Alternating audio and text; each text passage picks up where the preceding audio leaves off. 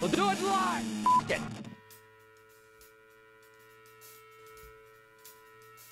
There he is, Rene Perez, guitarist of Flesh Parade. You've been in the band for three decades now, Yeah. which is just amazing. Um, are you surprised that that we're sitting here, you know, 31 years since I actually saw your band and you play, and we're talking about it today? Is that is that kind of like surreal to you? Yeah, it really is because, you know, I don't really think about it too much. But then when I see like the updates on how many people are listening listening online and still actually care about it this far down the road, you know, it's it's pretty cool, you know, but it's it's still like very underground though compared to a lot of the other grind bands out there.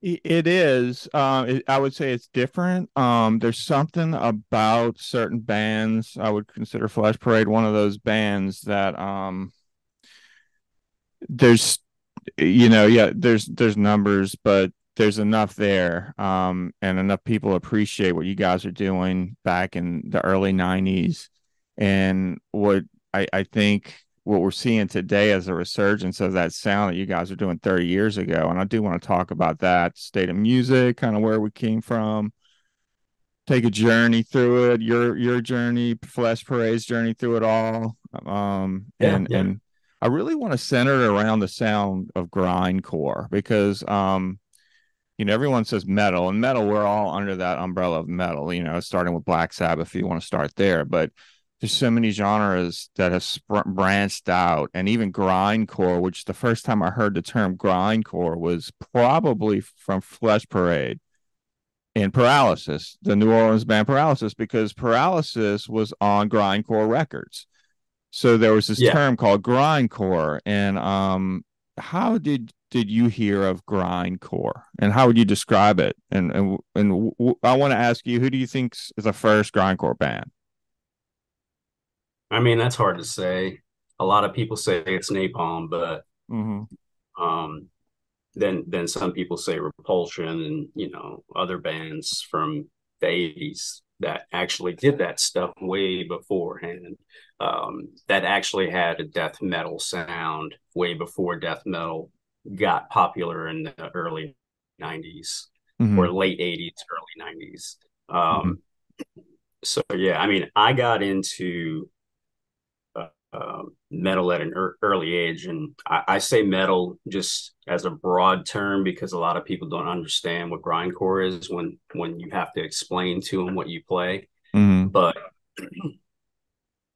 i got into um thrash metal first because of metallica Mm-hmm. and then um, in the 90s i started hanging out with all my friends that became uh, you know one of our first bands called severance and then you know two, two of us left and joined flesh parade and that was that me and, and jason. So um, before we did all that um, you know i started listening to death metal a lot because I heard it and it was heavier, it was different, and I got fixated on it. So I kept listening to that, and then uh, Can I ask you real quick? What was your first death metal band experience? I, I'm so interested in people's journeys to this style of music we like so much today. So that's why I ask, yeah, I'm trying to think like what I or that you can remember. It doesn't have to be the first, but that made an impression of like, okay, this is death metal, and I like this. Yeah, well, the first two that I that come to mind that I heard and I, I really liked, and it was so new to me, it was Obituary Mm. and and Death. Okay. yeah so those grew on me really fast and and then from there um, i heard about napalm and i put it on and finally got a you know copy of, of from enslavement that's actually my actually i got a copy of scum Mhm. that was my first cd because i was Mhm. still using tapes and then cds were starting to come out and get popular so Oh, i got scum and I remember um, that, and I believe I, I had the tape of yeah, I had the tape for From Enslavement because it was given to me, Mhm. and I was listening to From Enslavement more at first, because I was really trying to figure out what the hell was going on in all of that noise that I was hearing. I had no idea what they were doing. Mm-hmm. Um, the bass was distorted and loud, and the guitars were kind of um, more on the trebly side, and it was kind of hard to hear what the music was doing, like the melody. The screaming and and all that didn't bother me, mm-hmm. and and the drumming style I had to get used to. So I don't know. I put it down for a little bit, and then um, one day I decided to listen on headphones, mm. and I mm. got fixated on the bass, and I could hear every note the, that the bass guitar was doing because I just listened to that, and you can hear the you can hear the movement and hear those notes under all of that noise that's mm-hmm. happening at the same time, mm-hmm. and and that got me interested. So then I was like, oh you know, I picked up my guitar and figured out where what they were tuned to. I can't remember what it was, but way higher than what we do. Um, and I I used those notes that you know I, I heard and I found them around the fretboard and then I started playing the bar chords and I'm like, oh, that's the fucking riff. That's what's behind all that. Mm-hmm. And then it became so much clearer at that point, and uh, and then I got hooked on it.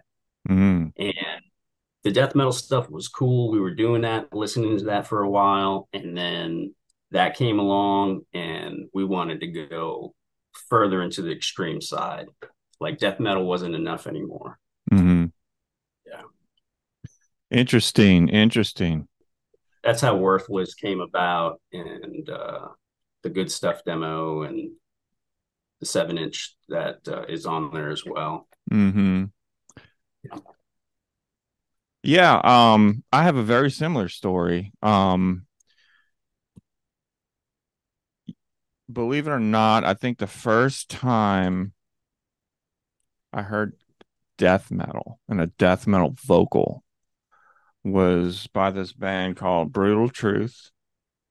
Extreme, oh, okay. con- extreme conditions demand extreme responses. Yeah, I love that one. This to this day is my favorite. Like I consider this grindcore. You know, yeah, like really fast, dude. But the production on it is like really good and it's heavy and mm-hmm. you can hear everything that's going on. I like that. I do too. Um, and it's the first time I heard like Kevin Sharp from Brutal Truth. I, I love the vocals. It's the first time I heard the roar, you know, like and believe it or not, um Ben from Paralysis and Goat Goatwhore. Yeah. And Soylent Green. He actually, you know, he he we knew each other and he could tell that I was into heavier stuff, but I wasn't I was getting to know him and what he was doing lately, and he was in paralysis, and he knew I liked things like Faith No More, um, Pantera, but but I, I guess he just did it as a shot in the dark, and he made a cassette of this brutal truth, extreme conditions, demand extreme responses. Yeah, he was big on giving people cassettes. yeah, yeah, he made. Yeah, that's funny. That is so funny. Yeah, and everybody he, knew his handwriting. What's that? Everybody knew his handwriting too, because he'd write it, you know, all on the card for you. Yeah, I actually remember it. I remember his handwriting. I remember it was a Memorex. You remember the cassettes? It was it was that you could, you could tape. Oh, it was yeah. a Memorex. It had a yellow decal. It when like bright colors were in. but um, I, I I I lived in Metairie and I drive to the University of New Orleans art classes and stuff. And um, oh, that's where I was going at the time. But I would listen to it there and back, and I just found myself keep going to it. Then I figured out the patterns. I figured out where things were super fast and blast beats, and then where things slowed down. I really like the slow parts, but yeah. the fast parts made the slow parts even better. You know, right, and, right. and and that like to that's what hooked me. Grindcore beats, you know, have been done in jazz for a long time. Heard that. And Todd loves playing jazz too. So um, he incorporates all this stuff into Flesh Parade that most people wouldn't even expect. Like, just listen on some of the songs, and he's on the ride, and he's just ding, did a ding, ding, did a ding, ding, did a ding. You know, little yep. things like that, and um, and then just the way that he approaches fills too, and mm-hmm. and the feel that he has for for the parts. It's interesting that you mentioned jazz because um I interviewed Randy Jackson from Zebra. Oh yeah. Yeah. Yeah, I'm a big fan of Zebra. I have the Zebra records back here. Um kind of Yeah, grew up. it. Yeah, I kind of I got all three of them, but I'm I'm actually going to be in New Orleans. Plug their show, November 18th, House of Blues, Zebra. I'll be there.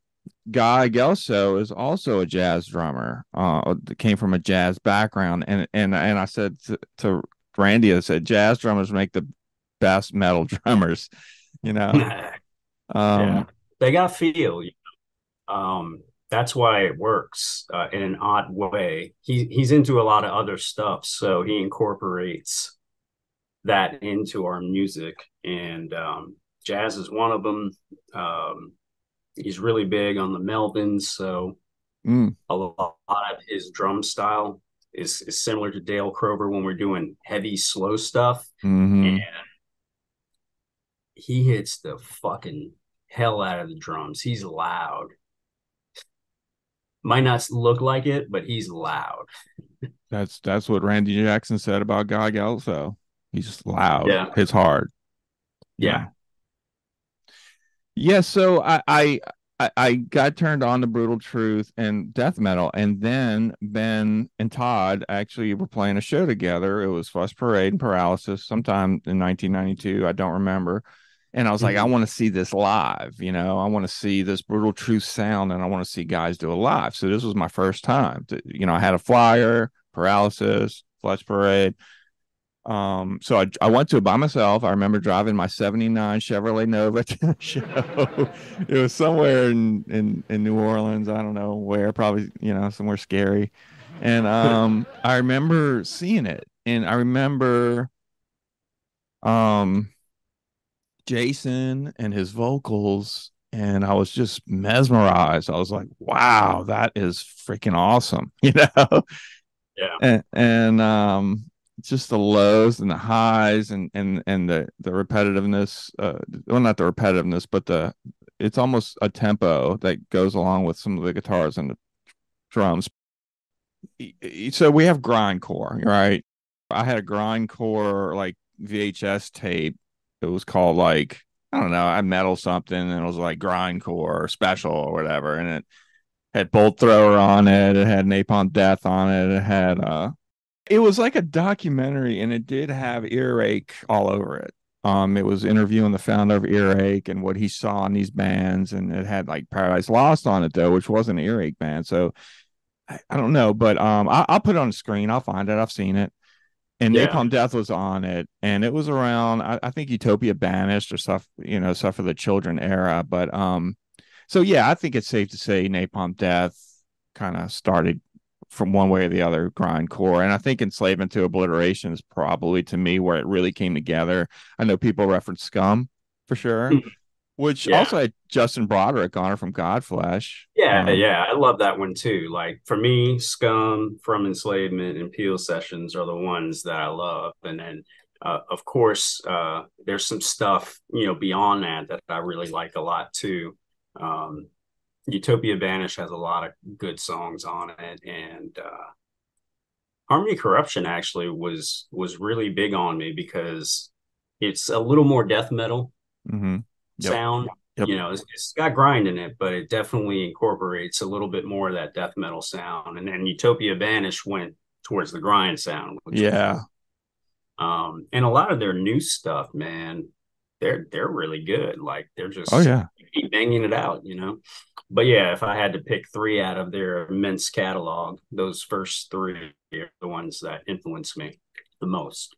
Yeah. Um I I as far as Napalm Death goes, um I, I would say Cannibal Corpse is up there, you know. I I Oh was- yeah, so I I, I before I bring them up, um Napalm Death, I want to talk a little bit more about Napalm Death. Yeah, I mean, they've been consistently putting out records since, you know, late 80s and never stopped, you know. I mean, I don't know what they're up to now. 20 records at this point probably. Um yeah, that's And- a lot. And they and- tour like crazy. Oh, I know. And you're not going to find many people that say, "Oh, they suck." You know, their later records suck. All their records are good. Um, and and and they put a lot of effort into it. I I was a fan. I, I've always noticed. I and it could just be my background and where I came through, you know, Pantera, Thrash, um, uh, Faith No More, stuff like that. But yeah, um, yeah, I do want to talk about this record, um, Angel Dust. Um, yeah. But like, I like the Napalm Death, the groove metal, the groovy Napalm Death, mid '90s stuff. That no one, when Machine Head came out, and a lot of people didn't like that stuff. I love that stuff. but like, um, uh, which ones are there? Diatribes, and then there was um, Words from the Exit Wound, and yeah, they were kind of going a little more commercial with those. Yeah, and... we say commercial, but it's still heavy as fuck, man. I mean, oh, yeah, not... yeah, but I mean, you know, that's the stuff that would get more plays on things like MTV and and, and you know yeah. at the time because that, that was yeah. So yeah.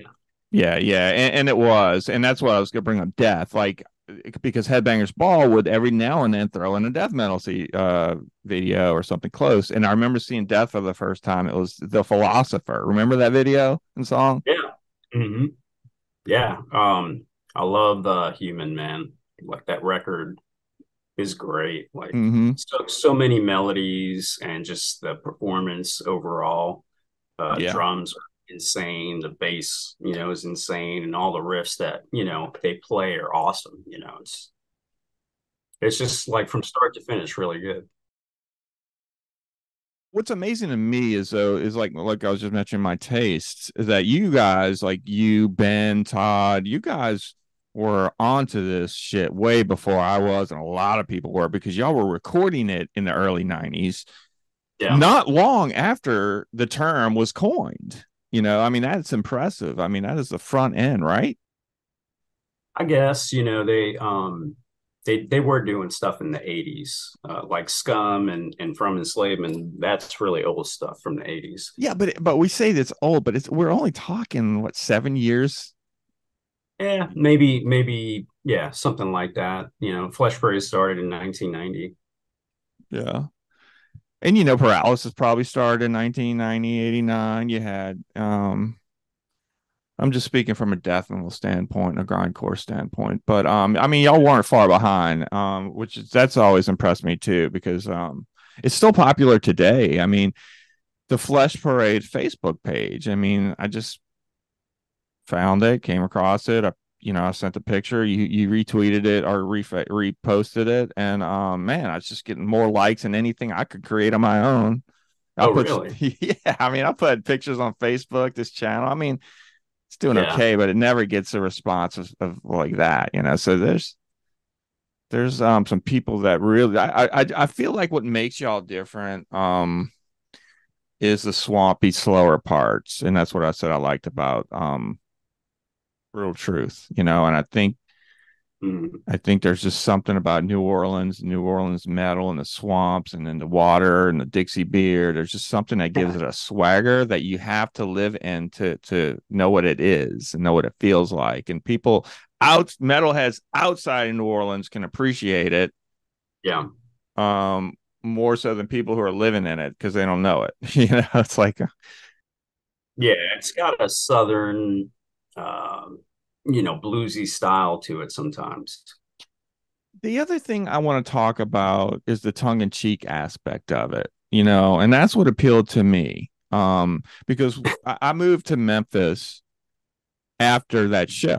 I literally transferred from the University of New Orleans to to Memphis, University of Memphis, and that Flesh Parade Paralysis show was the last thing I did in New Orleans before I woke up the next morning. I moved and I never came back to New Orleans. Well, I, to visit.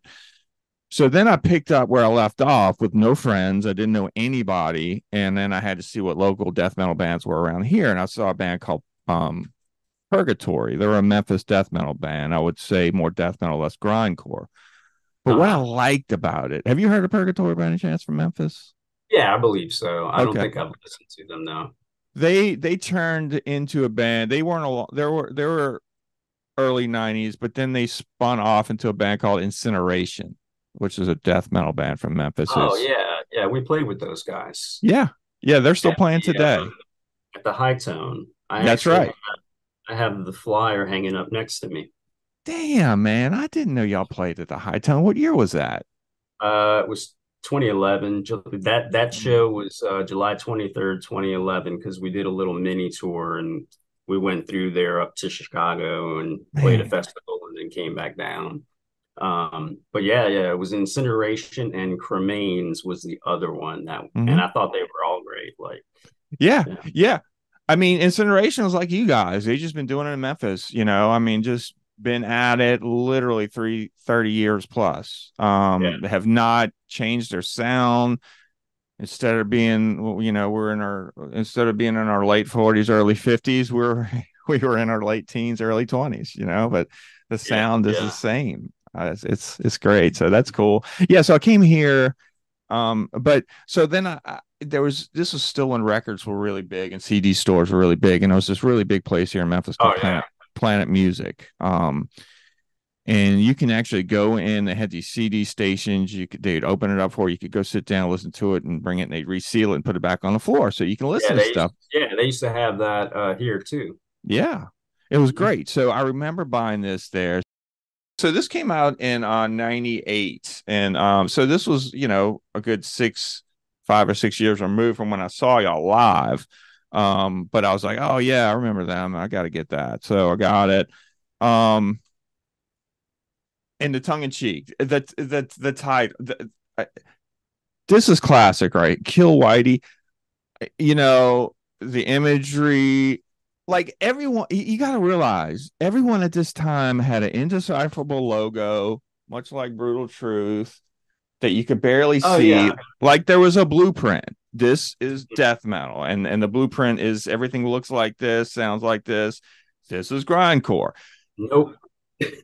and then you got block fucking helvetica you know i'm like i like that you know um and i do remember seeing y'all and just y'all just look this is another reason i like grindcore is and, and incineration and purgatory when i saw purgatory for the first time which once again became incineration it was dudes wearing their fruit of the loom um warm up 100% cotton pants you know with what with like tennis shoes. It was like no one changed just because we're going on stage. Everyone wore on stage what they're wearing when they woke up that morning. And then I like the natural aspect of it. I don't like people to take themselves too seriously. And I felt like this is a type of music and the tongue in cheek and, and what you guys were especially doing with this tongue in cheek stuff, the names of the songs, it doesn't fit grindcore, but it's 100% grindcore the way it sounds. It's ferocious. You look like you want to say something. Go ahead. Oh, I'm just laughing because I'm thinking of like how that got put together. It's bringing back a lot of memories. Good or bad? No, hilarious ones. Okay. Okay. Tell me about it. Like, how'd that come about? Um, I mean, even the the the Microsoft yeah paint, like I just love it. All right, go ahead. I'm sorry, I'll shut up. yeah, so um let me think how it all came about. So the cover, the cover Todd found, and probably when he was going to school with you and Ben, because he found it uh, in one of his books. Okay. And we looked it up. I can't remember the name of the tribe, but their whole like purpose is to procreate. Hmm. And they wear those big phalluses to show their dominance and how many people they've impregnated. Nice. So he thought it was funny to that we use it for the cover. Um, and it, it didn't grow on me at first. I'm like, really? We're gonna go this route? And uh, actually, we actually had it on shirts before it became that.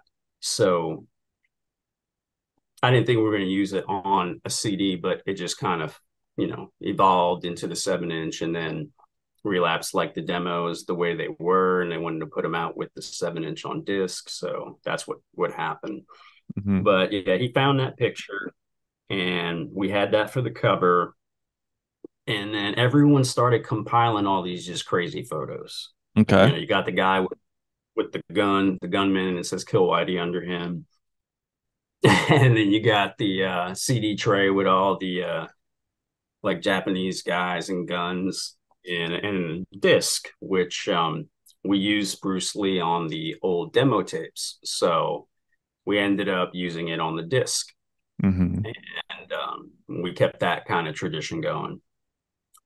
And uh, and in the back, you know, we needed to come up what we were going to put on the back, and we were joking around one night, and I said, uh, I said, why don't we use those pictures you got? And I'm not naming which band member did this, but that's fine. This this person worked in a photo lab at night. Oh, he's he oh Fox photo.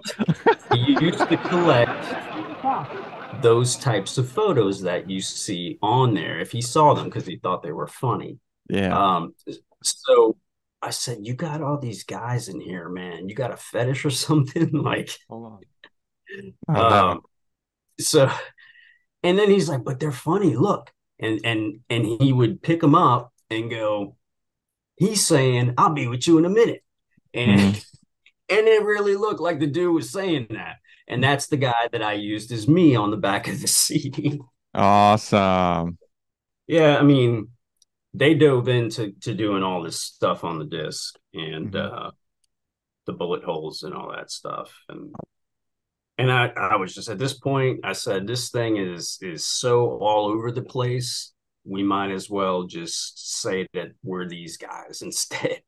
and uh, and mind you, the name Kill Whitey didn't exist yet. Mm. This was all being put together quickly, and uh, because Relapse wanted to do something, and we ended up picking those four people. Mm-hmm. Um, everybody picked who they wanted to be for the back mm-hmm. photo, and uh, I actually have that on my page as me, my back photo. I love it, man. I love yeah. it. I love so it. So I, you know, as it was, I was like, you know, this is borderline offensive, guys. Uh, you know, I was the one with that would bring in just like, should we do this? You know, mm-hmm. and and like it's just funny, man. Nobody's gonna give a shit. Yeah. Right. So we were working on a bunch of songs that aren't on there, and mm. and the t- the active title was "Back on the Island." in reference to that song John Simon Island that we ended up doing on Dirty Sweet. We we already mailed everything in because you know we didn't really have email yet going on, and we went ahead and sent it in. And then um, one of the members calls me up. I'm not going to mention names. Okay. And goes, "Hey, do we have any ch- uh, time to change the name of the the record?" And I said, I don't know, man. I already sent everything in, but I'll give him a call. Mm-hmm. So I called um I called Pellet because he's the guy that actually found us and wanted to bring us into relapse. And I told him, Hey, we're gonna change the name. And he goes, um he goes, Okay, what's it gonna be? We can still change it.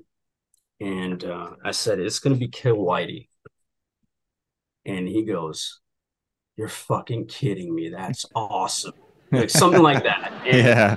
And um, and he just started busting out laughing. Like when he saw those pictures, he said he almost pissed his pants of the pictures on the back. I know, man. That's the funniest part. I mean, yeah. This is why I think why Flesh Parade is different, and a lot of New Orleans bands are different we don't take ourselves too seriously you know and and yeah and, we weren't and, and clearly when you have a band's name flesh parade which i love the name by the way i want to get into that but uh, uh, uh, this this humorous work of art here you're not trying to get to the top of billboard charts you know what i'm saying no no we were surprised it was even in stores um you know I, I got copies sent to us but the CD itself, um, mm. we didn't see until it was in the store. So I went out mm. and I bought it off the shelf. There was like where? What, what store? Uh, what store? Virgin Mega Store in the quarter. Okay. Okay. Yeah. I remember that place. Uh, they had a shitload of them on a shelf, and then you go through the alphabet, and there was the backer for it, and it, you know it was they had some right there yeah. in the shelf so yeah, that felt pretty cool to be able to buy your first like CD that gets put out and and then listen to it. Um, mm-hmm. And I didn't know what it was going to look like either because they took some liberties on the art. Yeah. Uh, so and and it ended up being cool because we we kind of just used it for merch and stuff like that. Yeah. When I went into the store and I saw it, I laughed. Um, I I think it's offense. It, if you're offended easily and and you don't find racial humor humorous or whatever humorous, then you you shouldn't you probably never you shouldn't be listening to grindcore. You know what I'm saying? Yeah. It, it it's you have to find this. You know, it's not like this just finds you. You know, um, I took it as a joke. Right. I thought it was hilarious. I you know I'm in yeah, I, I'm into racial humor. Um, I liked Howard Stern. Um, I think making fun of white people is just as funny as making fun of black people or any other nationality or or yeah, know yeah. We were targeting our own selves, you know. That that that artwork didn't go without some people getting pissed off. Oh, tell me uh, about it. What happened? I've had I've had some people uh, kind of combat me online about it, and Mm, you know, I try to assure them like that's not really how we are. It's just a comedic, you know, layout. That's really what we think of it as. And, Yeah. and we're we're targeting our own selves, you know. So yeah, you know, we're not targeting any other race. We want to kill the white people. So yeah, yeah. Times Um, were a little bit different back then too. I, you know, Yeah. back then you you didn't know that you know 30 years from now this is still going to be around. I don't think it's that offensive. I I think what saves it is the bat. I mean, if you don't think this is funny, where you know the pictures y'all use for th- to me that's like okay, this is hilarious. That's you know I I think that's a dead giveaway. that's awesome. That's awesome. That just that that that's uh that you know I've I've had it for so long and and I haven't. This is my first time really hearing it from from the horse's mouth, so to speak. Um, of how that came about, how the artwork came about, because I've literally been looking at this thing since I got it. And I'll throw it in every now and then. Um, and I'm just like, damn, it's just so good, so good. I think it's brilliant. I think that's why. Um, I, I I'm I'm not gonna say why. I think the sound of the music is what I want to get into. What's on the CD and the sound on it. But I think that's why I feel like this record has still has an allure because more than likely people who who bought it were like, "This is unique. This is different. This is gonna stay in my collection," or "This is something I need to add to my collection because this is different, sound wise." all everything we're talking about art wise this is like to me uh, you know i have a lot of cds i got prank call cds you know i got all kinds of stuff.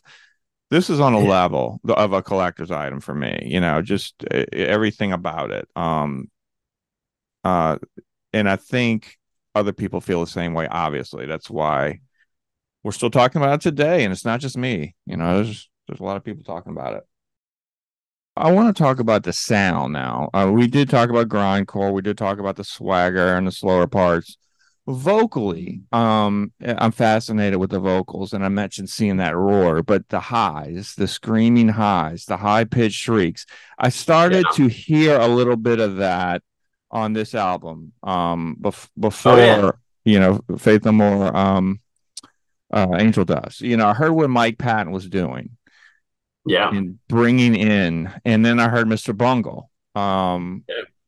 particularly the first mr bungle record um where he was doing it was it was more metal i don't know they're both metal faith no more metal but it's different. And i could hear him vocally what he was doing. I'm like man he's doing some interesting things with his voice. And then Mhm. flesh parade I, when i finally got this i got to hear it Wow, you know, I got to hear it on on a, on a recording like I've never heard it before, and um, I was like, wow, that is taking that and running with it. I mean, that is just basing the style that that high shriekness. Um, it's so powerful. I love it, and the way Jason Pilgrim was going, like, like ta, ta, ta, ta, ta, like following the snare or something. It's like ba, ba, ba, ba, ba. I mean, the the breath control, just everything about it, and it was so unique. No one was doing that. I don't think like that. Well, yeah, I mean, there were other singers that influenced him that did that. Um, yeah, he's one of the highest pitch ones, and you know, there is a good way to do do that scream really mm-hmm. high, and there's a bad way. Um, you can hear the difference, and yes, he hits whatever that pitch is that he's hitting every time he goes up there. Like mm-hmm. he's pretty consistent. Um, the rhythm that you're talking about that he's doing is um, is based on rapping. That's pretty much what he did. He said, "I'm going to rap all over this." Love it, and that became his style. Mm-hmm. And um, really like he and I began doing all the primary writing. So um, that became our our sound together, like the way he sung with what I wrote. Yeah. It's great. It's unique and and hearing it in 98 when this came out for the first time um it, it, it was like grindcore obviously, but unique grindcore and and and it was all of it. It was your guitars, your guitar tone, your riffs, but it was also what Todd was doing. It was also what the bass players doing. Like you mentioned, when you mentioned earlier about the bass and what what attracted you, it reminded me of Geezer Butler. You know, like when I listen to Black Sabbath, I'm listening to Geezer's bass riffs as much as I'm listening to the guitars, and it's doing a totally different thing sometimes.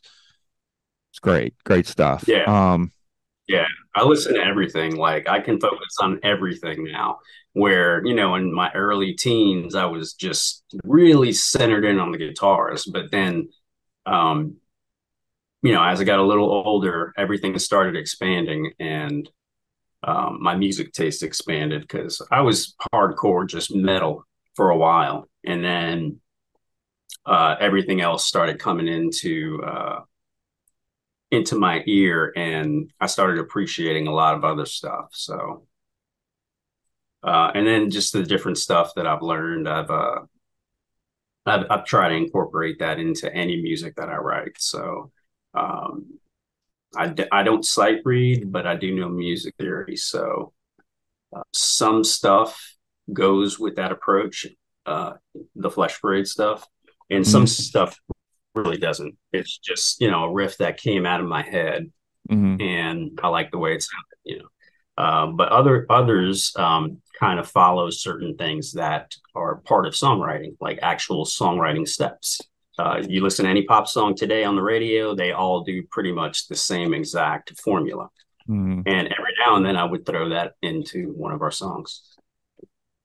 Yeah, yeah, that makes sense. That definitely makes sense. And I try to pick songs that have a little bit of everything that I like, and it's amazing how much I'll pack into like a minute and forty. You know, like you're mentioning music theory, formulas, things like that. Sometimes you go and you keep a formula. Sometimes you break away from the formula. Um, yeah, I just go on the feel or the sound. You know, Dirty Sweet is is quintessential Flesh Parade. I mean, it it's it's it's it's literally a continuation of this and, and that's what's so great about it. But I, I think if i heard any added element it was a little bit of a doom element. Little, oh yeah yeah. little aspects. Oh yeah yeah. Absolutely yeah. Um yeah some of it's just like the doomy stuff that other bands do in new orleans that might have influenced me on some of that stuff. Mm-hmm. um and then i like how you threw another curveball as far as the design it, it's once again, it's like you know, a departure. You know, the the titles of the yeah. songs, the the pink and the yellow, which I love. I love it. I love it. So tell me how that came about. Yeah. So um Todd was given a drum head by I think a neighbor or someone he knew. And it was when we were in our teens. And uh, Todd says, yeah, look, look what I got from my neighbor. And he pulls out this drum head and it's got the lady that you see in the star on Dirty Sweet, mm-hmm. except it's the full deal, like all painted on this drum head. And it actually said Dirty Sweet on it. and uh, Todd started using that when we played shows. So um, it, it became a funny thing with us. Um, some people would introduce us before we started and say, You're about to hear the dirty, sweet sounds of Flesh Parade and shit like that. But when we we started doing the record, we, um, you know, no one wanted to be serious. Um, I kind of wanted to do something different, but then we started talking about that drum head, and I said, dude, why don't we just use the the drum head as the basis for the whole album? We'll call it Dirty Sweet, and we'll theme it like Motley Crue or some shit, you know? Yeah, yeah. And we all liked that, you know. We thought it was funny. The reason those colors came about is we um we sent it to a friend of ours to start designing it, hmm and he started coming up with the, you know all the crazy colors and the pink and yellow kind of stood out and he came up with the star. You know he's like i didn't want to just put her on there because it looked too plain. She needed to be in something. And we're like okay that's cool. Um and um yeah so we went that route. And then of course the interior of the disc has some other stuff that was created by another artist in canada that I've known for decades now. Um, and uh, he added, you know, the rest to it to complete it and make uh make the cover go with the rest of the layout. Mm-hmm. Yeah. Well, I look forward to um buying it. Uh, I think I think we do need to tell people that that if they like Kill Whitey, they're gonna like this too. I mean, I'm sure everyone's heard it, but um, you can still get it. I, I went to Mainstay Recordings website. Yeah. Awesome. Yeah, I want to um I I want to add Dirty Sweet to my collection. And uh, yeah, I have an interesting story about that Dirty Sweet. Uh, you know, I followed you guys on social media whenever I would find you. And um and, and you know, I was looking at Dirty Sweet this week when we talked and talked about doing this this interview and I, I wanted to go back and listen to it and then I saw 2010 and I was like, Are you fucking kidding me? Was it 2000? Was it 13 fucking years ago? Yeah, time flies, man. Dude, It's I was like. I, I, I, but I remember watching, like, you guys, I was following you guys or whatever on YouTube. This had to be early YouTube. Um, and you guys were streaming the the the recording of the record, um, of Dirty Sweet Yeah. in the studio, and yeah, I was it watching uh, it. It was between like 2008 and 2010 that we made the record, and we did it for a little bit, you know. Yeah, it was. Um, I I mean, it was it was before streaming like it is today. I mean, I obviously I do remember breaking up and barely getting to see anything, but the fact that it at that time, let's just say it was 2009, right? I mean, it, you know, it, it was difficult to do something live on the internet back then, you know, and uh, I, I do. I was just, I, I just, uh, I just being a fan of the sound and the band, and I've always been a fan of of anything that documents a recording of an album. I'm always been interested in that. So I, I do remember that making an impression on me. And once again, I just can't believe that was almost 15 years ago. Um, it's crazy, man. It's just absolutely crazy. I, I want to go on a spiel about like when we started when we're talking Flesh Parade's origins, early 90s and what I saw and and and, and the vocals, um, the high shriekness, where I wanted to go with that was, I think when I saw it sort of become, I, I don't want to use the term mainstream, but but Suicide Silence, that band, Mitch Lucker, I feel Yeah. I feel like he was influenced by Flesh Parade, maybe Flesh Parade. I don't know. I don't know if that's on record, but grindcore. I think he where I feel, you know, there's some black metal elements from Norway in the high shrieking vocals, but somewhere along the line, he heard it. He's younger than we are. Suicide Silence brought it in. Death growl, death growls with with high pitched shrieks, and and then Suicide Silence was really big, right? And then a lot of bands sprung Yeah. forth from that. And then you had what I guess was called metalcore. Would you agree with that? Was that what sort of Um, Suicide Silence? yeah, I mean, I've I've heard that term. Um, really, I don't get into all those new um terms. You Sure. know, I hear a lot of new metal and whatever catches my ear, I listen to it if I if I like it. Um, Mm-hmm. Sure. but a lot of the new metal stuff um doesn't really grab my ear like it like it should. You know what I mean? Um, Uh, but yeah, there's there's great bands in between that just you know they're amazing they grab your ear no matter who they are Sure. Yeah, I, the reason I'm bringing it up is because it feels like, you know, you know, Suicide Silence 2010, 2015 w- was a lot of bands where I feel like were exposed to grindcore and started bringing that sound and, and it and it got to a high level and then it started sort of a, a genre within a genre. Now I've been getting into like through my YouTube algorithm, like I've noticed now there are like genres of grindcore. There's porno grind, there's Oh yeah. gore grind, horror grind, cyber grind. There's all these different grinds, right? Um, Yeah. like there's one band I really like called Gutalax. They're from the Czech. They sing about shit. Mhm. Everything's about shit. it's, it- it's all tongue in Yeah, cheek. That's the thing, though. It's all tongue in cheek. Clearly, the names of the songs, the logo. It's just so offensive. But there's a grindcore sound. Like if you forget all that and you just listen to it, I'm like, this sound is what I like. I like this. And then I'm like, this is Flesh Parade. This is what Flesh Parade was doing in 1995, 94, 93. You know, Mhm. people will say Carcass, you know, early Carcass is the start of gore grind. But I, I you know, do you see where I'm going with that? Yeah. Um, yeah. But Yeah. the And I love Carcass too. Yeah, yeah. But the vocals, especially the the shrieking vocals and stuff, I'm like, man, that's why I respect you guys a lot to to to be on the forefront of something. Man, you and Todd and Ben, you guys were doing stuff 30 years ago that that people respect now and that are are, are doing elements of it in their music today, um, all around the world, you know. So I I, I want to give you props for that, and that's really a big reason I want to interview you because of that, you know. It's just amazing, man. Appreciate it. All right. Well, we'll be in touch. Thanks again. All right. Thanks for having me on. All right. Take care. You too.